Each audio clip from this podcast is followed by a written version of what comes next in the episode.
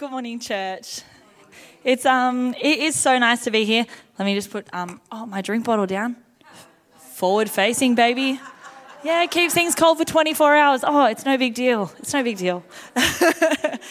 um, my name is Rihanna. Everyone calls me Ree. Please feel welcome to. Um, I have already been so um, filled with joy to be in church this morning. I love that we are a congregation full of real people talking about real things. It's an honour to have Beachy do an acknowledgement of country this morning.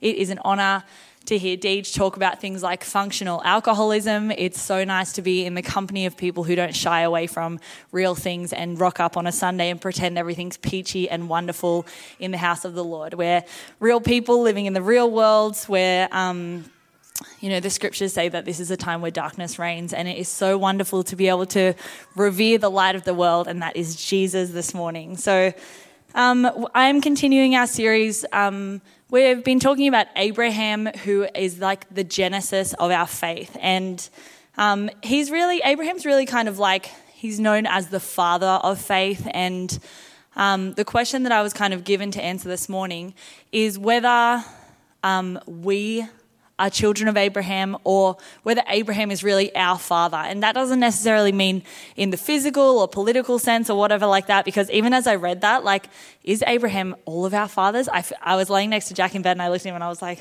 just the thought of like descending from one person made me be like, oh, but we're talking about being a spiritual child of Abraham. Anyway, I didn't mean to open a bigger um, conversation than maybe needs to. um, but so the promises that God gave gave Abraham was really kind of like the first time in the scriptures that we were invited into the story or invited into the promises. And um, we had dinner last night with the Beaches, and they said Lozzie was just like, I don't know, it just came up naturally. And she was like, you know, I love how Abraham is the father of faith, but he's just got like such humanness about him. You read his stories, and you kind of like you can relate to him, you can understand him. He's not this like um, one shining light of pillar of how to be a human, but he has faith, but he also has just like mistakes, humanness. Like Pam talked about last week, he takes things into his own control, which some of us might um, still be challenged by from last week because I know I am. And Jack and I have had many conversations about the message last week, being like, "This is you taking into never, never self-reflective, always like about the other, being like, this is you taking this into your own control, not living faithfully." And we're like, "Oh," so it's a goer. Um, but we're picking up the story um, in Genesis 17, which is 13 years after he made that decision to take things into his own control by um, sleeping with his wife's servant to try and get this promise of God moving that he would have a son, that he would be the father of many nations, all of these kinds of things. So this is 13 years later, which I feel like would still be really playing with the dynamics in their relationship. Like, you have a 13 year old son with another woman, you're still trying to make your marriage work, you're 99 years old. It's a lot. But in Genesis 17, verse 4, um, God comes back to Abraham with um, the, pro- like, this is the third time he's talked to him about a covenant or a promise or a partnership between him and Abraham. And he says this God said to him, As for me, this is my covenant with you. You will be the father of many nations. No longer will you be called Abram, your name will be Abraham. For I will for I have made you a father of many nations. I will make you very fruitful. I will make nations of you, and kings will come of you. I will establish my covenant as an everlasting covenant between me and you and your descendants after you for the generations to come, to be your God and the God of your descendants after you. The whole land of Canaan, where you now reside as a foreigner, I will give as an everlasting possession to you and your descendants after you, and I will be their God.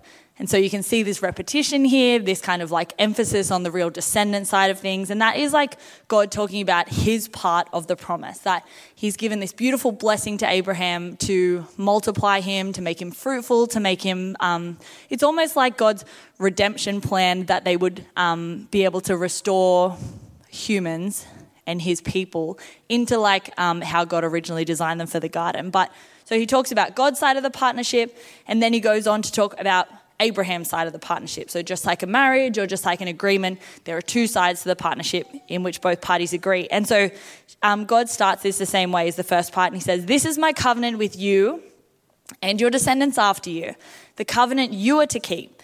He says, Every male among you shall be circumcised, you, are sh- you shall be circumcised, and that will, be the co- that will be the sign of the covenant between me and you.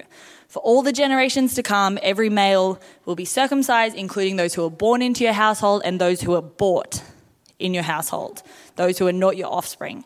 So, whether born in your household or bought with your money, they must be circumcised. My covenant in your flesh is to be an everlasting covenant. Any uncircumcised male who has not been circumcised in the flesh will be cut off from his people, and he has broken my covenant. And I mean, you can see all of the repetition here.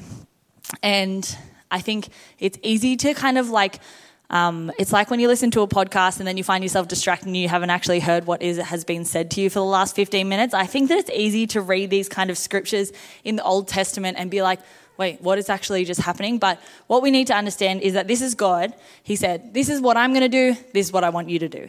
I'm going to bless you and keep you and redeem you and restore you. You are going to live blameless before me and be circumcised. Every man in your family will be circumcised. Pretty much. And then God also continues. So we've got a chunk of scripture here. So just bear with me. And so God also says to Abraham, As for Sarai, your wife, don't call her that anymore. Her name will be Sarah. I will bless her and surely give you a son by her. Remember, Abraham is 99 years old here. I will bless her so that she will be the mother of nations. Kings of people will come from her. And Abraham fell face down and he laughed and said to himself, and I read a few like articles being like, trying to preserve like Abraham's faithfulness here, but other like um, commentaries kind of say it's impossible to read this in another way other than Abraham was like laughing with doubt, kind of thing. And he says, He fell face down, he laughed and said to himself, Will a son be born to a man a hundred years old? Will Sarah bear a child at, an, at the age of 90? And Abraham said to God, Maybe just Ishmael, who's his 13 year old son, will live under your blessing. And God said, Yes, he will, but your wife Sarah will bear you a son, and you will call him Isaac. I will establish my covenant that we've just talked about um, with him as an everlasting covenant for his descendants after him. And as for Ishmael, I've heard you, and I will surely bless him, make him fruitful, and he'll increase in numbers as well. But my covenant that I will establish with Isaac, who Sarah will bear to you by this time next year, when he, has, when he had finished speaking with Abraham, God went up from him. And then on that day, Abraham and all of his immediate descendants, which was Ishmael, and all of those born into his household or bought with his money were circumcised. And so this was the start of that covenant. And I have read that passage so many times this week and in the lead up to this message. And I really just thought, I was so challenged. I was like, I don't want to read that whole thing out. I just want to like paraphrase it. It's like kind of really wordy, very repetitive. And I just could not shake from my spirit that people in this congregation and in our Northeast community need to hear that, like, Abraham had the same thing repeated to him over and over and over again. Like the word descendants alone in that paragraph was said six or seven times in some translations. And I feel like that is so many to hear over and over and over again. And yet still Abraham responds with, surely I won't have any descendants. And that is what it's like. You read it and it's like God is making that point. The covenant will be available to you and your descendants and the generations after them and the ones after them. And still Abraham is like, I'm not going to have descendants. There's not going to be generations. It's like he's missing the whole point. And I feel like um, for us, it can be so easy to hear the same things every day, every week at church, through worship, through the scriptures, through your devotions, through sermons, that it's like you hear every day that you're loved, you hear every day that God's good, He's faithful, He's trustworthy, but we don't have the faith to activate to bridge that gap between hearing it and believing it. And when we are included in this promise, that um, was given to Abraham and every descendant, I feel like that is the that is the gap to bridge. And don't shy away from things that are spoken to you and discount yourself. But every time that you said that you that or you hear that you're loved and forgiven and called to be strong and courageous we might want to give god the like easy out like he did with ishmael. Be like don't worry about having another kid. It's like too hard basket too impossible basket. Maybe just like bless bless ishmael and it'll be like the same kind of brand you know? But Um, I have been praying this over our congregation this week that um, there's this passage in scripture that I can't shake, and it is in Mark 9 24, where a man cries out to Jesus and he says, I do believe but help me overcome my belief. And this isn't like the main crux of this message, but I just feel like for someone in here who has heard the same thing over the last few months or, or years, or maybe their whole life in church, but have refrained from actually believing it, you can cry out to God that He would help your unbelief. And that's not something that you have to shy away from, that's not something that makes your um, faithfulness like um, impure or fake or anything like that. But you can cry out and say, I do believe, but help me to overcome my belief. When you don't feel strong and courageous, speak that out over yourself. When you don't feel like you're worth loving, speak that out over yourself. When you feel like you're not worth or you've done something that would discount you from forgiveness, speak that out over yourself. That um, God's love is so relentless and persistent that He will repeat Himself over and over and over and over again until you receive the promises that He's saying. And so that's a bit of a digress, but we go on. Um, and so we see for the rest of the book of Genesis, and actually kind of like the entire Bible, we see this covenant in this covenant in action. And for the rest of the book of Genesis, we actually see this kind of like recurring rhythms of it outworking in the next like three generations of Abraham. And so the covenant, this like beautiful blessing that was designed to redeem and bless and multiply God's people and restore them back to that state of the garden. And we see them repeatedly um, struggle with like their humanness to hold up their end of the partnership, to live blameless before God. We see Abraham sleep with um, Hagar. We see Isaac favor one son over the other. We see Jacob's 12 sons sell his brother. But, and then the book of Genesis actually like, it's like these stories of like, God is great and will redeem you. The humans kind of like mess it all up, but God redeems them humans mess up. And I feel like, I mean, we can all relate to that being the cycle of our own life, especially if we are. Um, have been Christians for a while, we can see that rhythm in our own life. But the book of Genesis is like perfectly closed and summed up by Joseph when he says, You intended to harm me, but God intended it for good to accomplish what is now being done, the saving of many lives. And that is actually a pretty accurate depiction of how God's love plays out. And that's echoed in Ephesians, where the scriptures say that God will work all things together for good for those who love Him. And then, so this is the kind of like, so we've got the promise, humans can't stay in their lane, whatever, we're dealing with that. And then a few generations later comes Moses, who is Abraham's great, great, great, great grandson. And so he's still in the direct family, the direct line of Abraham. And even though Abraham's family is living in redemption and freedom and has been like taken out of slavery, um, just like any kind of like people or a society to kind of operate, they need rules and laws to operate within. And so I kind of believe that Moses coming and getting the law from God is almost like the origin story of objective morality or like this inherent knowledge of what is good and not good um, in humans. You know, we don't need somebody to teach us that murder is like inherently bad because I believe that that is kind of objectively within us in morality. Again, a bigger conversation that I'm not opening up.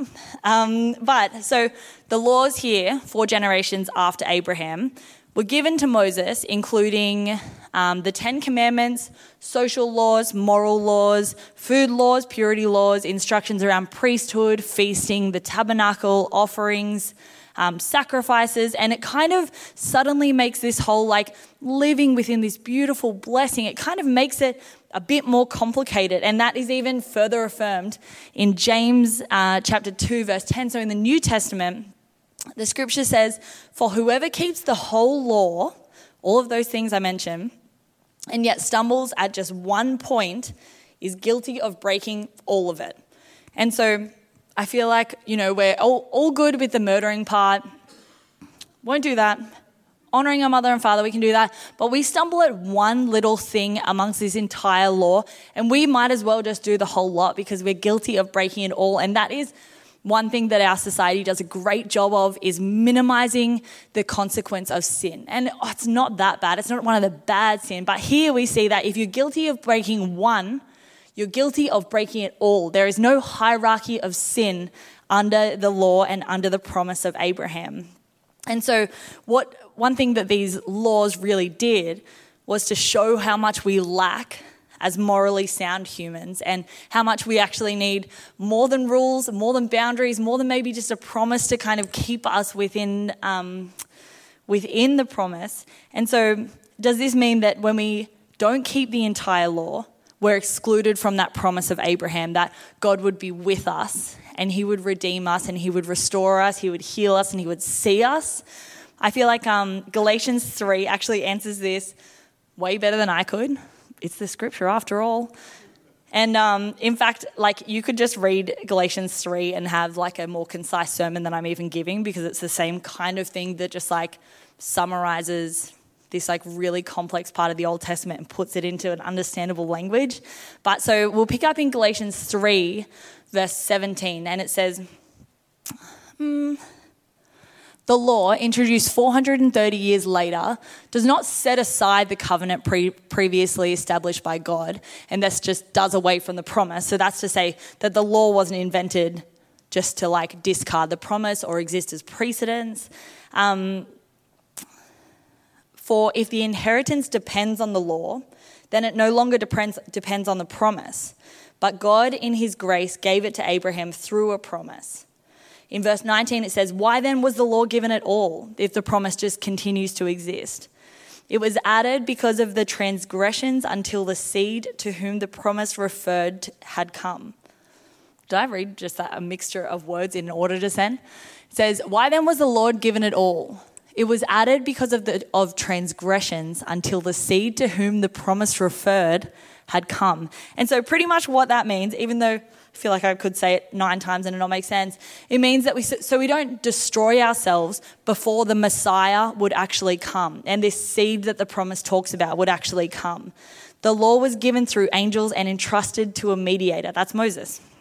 And so the law has acted as our kind of like guardian until Christ, that's the Messiah, that's the seed, came, that we might be justified by faith. And that is the law um, added to the promise, but faith adds to the law. And so we're no longer justified by works, we're justified by faith. And then in verse 26, it says, So in Christ Jesus, you are all children of God through faith. For all of you who were baptized into Christ have clothed yourself, clothed yourself with Christ. There is neither Jew nor Gentile, neither slave nor free, nor is there male and female, for you are all one in Christ Jesus. And if you belong to Christ, then you are Abraham's seed and heirs according to the promise. And I think that all this summed up to say the laws matter. The promise given to Abraham was the um, very start and the very first invitation for us to come in and actually think, oh my gosh, God has actually like given us something, given us hope, given us promise, given us words to hold on to. Um, and he's really the starting place for our faith.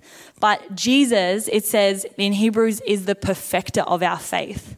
And in that same chapter of Galatians, in um, Galatians 3 13 to 14, this is in the Passion Translation. It says, Christ paid the full price to set us free from the curse of the law. He absorbed the curse completely as he became a curse in our place. For it's written, everyone who, who is hung up on a tree is cursed. And so, this curse of us living this rhythm of stuffing up and having to be redeemed, and stuffing up and having to be redeemed, and um, sacrificing animals, cutting our flesh, all of these things is, is the curse that we live in that started all the way back in the garden. But it is written here that Christ has paid that full price, so no more sacrifices, no more cutting of our own flesh, but instead, He became the curse so that we could be set free. Jesus Christ dissolved the curse from our lives so that in him all the blessings of Abraham can be poured out upon Gentiles. And now through faith, we receive the promised Holy Spirit who lives in us. And so, through this entire complicated, incredible, spirit breathed narrative of the Bible, we see promise, we see law, and eventually we see the fulfillment of everything through Jesus. And what do we need to do to unlock it? We don't need to trace our bloodline back to Abraham. We don't need to tick every box for the laws that Moses gave, make sure we're adhering to the purity laws, the food laws, the sacrifice laws. All we need to do is see what Jesus has done and take his promises that are repeated over and over and over in the New Testament and take them to be um, personally written to us. And that um, is the kind of revelation that unlocks the New Testament as a love story written specifically for you. And if the band would come up, I'm pretty much done. Um, I feel so strongly to speak to um, just the power of having faith in what we don't see. The scriptures say that, that faith is the assurance of things that we don't see. And in that, there is such power that we would be a people marked by faith in God and, and those who hear the word of God. And I want to speak um, specifically to those people um, in here today that feel like they're on a precipice in their life or the threshold of a new season or um, like they're just holding on to the last tether before they really have to release and lean into that uncertain ground where you are forced to trust God. And my encouragement to you is that there is a promise that was written beyond your ancestors. There is a God who knew you before you were um, in the womb of your mother that you would have a plan and a purpose over your life, a calling that would be um, beyond anything you could expect, imagine, or even ask. And you have a God who repeatedly shows that He is so faithful, He is so kind. His heart is to redeem you, to restore you into relationship with Him. And as we walk into difficult seasons, or we walk into what the Bible calls um, the valleys of the shadow of death, that we would know that we have a God with us, that we would never be alone. We have a spirit, a Holy Spirit with us, in us, through us, that promises to guide us, to comfort us, to encourage us, to push us back on the path that would lead us um, to our calling. And so, um, as we go back into worship, worship of a God who is so worthy of it, one that is always there for us, even when we have our backs turned to them. Let me pray for you as you enter a new season that you would walk with the strength and courage that marks God peoples since the time of Abraham. One that would be um, just like the legacy of North Lakes, that we would be people who walk boldly with faith, with confidence, with assurance, and with joy that surpasses our circumstance and peace that would surpass um, all understanding. So, God, we are so thankful that we read the story of your redemption over and over and over again. That we hear testimonies like that of Ian's, that we see your redemption where chains would be broken, would be left in the past, God, and that you promise that the best is always yet to come that the promotion of glory is our final prize, God, and up until then, you promise us joy in all circumstances. I pray for those in the in the building today, Lord that are facing a choice where they cannot feel like they are worthy, they do not feel like they are brave, they do not feel like they can do it, I pray that you just release those chains of fear, those chains of apprehension, and instead you just flood them with strength and courage and boldness that would come from a family legacy of Abraham, Lord that if He is our Father of faith, then all we need to do is step out in faith and be obedient, God. I pray that they would just have something on their heart that is like at the forefront and everything else is out of focus. That they would just see that one circumstance and say, okay, God, I'm going to take you on for that. I'm going to say yes. I'm going to step out. I'm going to cancel what the circumstances look like, what, cancel what makes sense, and instead I'm going to trust you. I'm going to receive your blessings that you would multiply me that you would bless me, that you would keep me, that you would protect me. And beyond what we can see with our eyes, Lord, I pray for a freshness of faith in our vision, Lord. That we would move forward as individuals, we would move forward as a church, we would encourage each other as a community, and we wouldn't shy away from things that are hard. Instead, God, you would just break chains across the room this morning. You would cancel old expectations. You would cancel generational trauma and you would help us to move in the promise of your future, Lord. You would help us to live a life worthy of our calling and completely devoted to Jesus and led wholly by your Holy Spirit. We love you, Lord, and we revere you this morning. In Jesus' name, amen.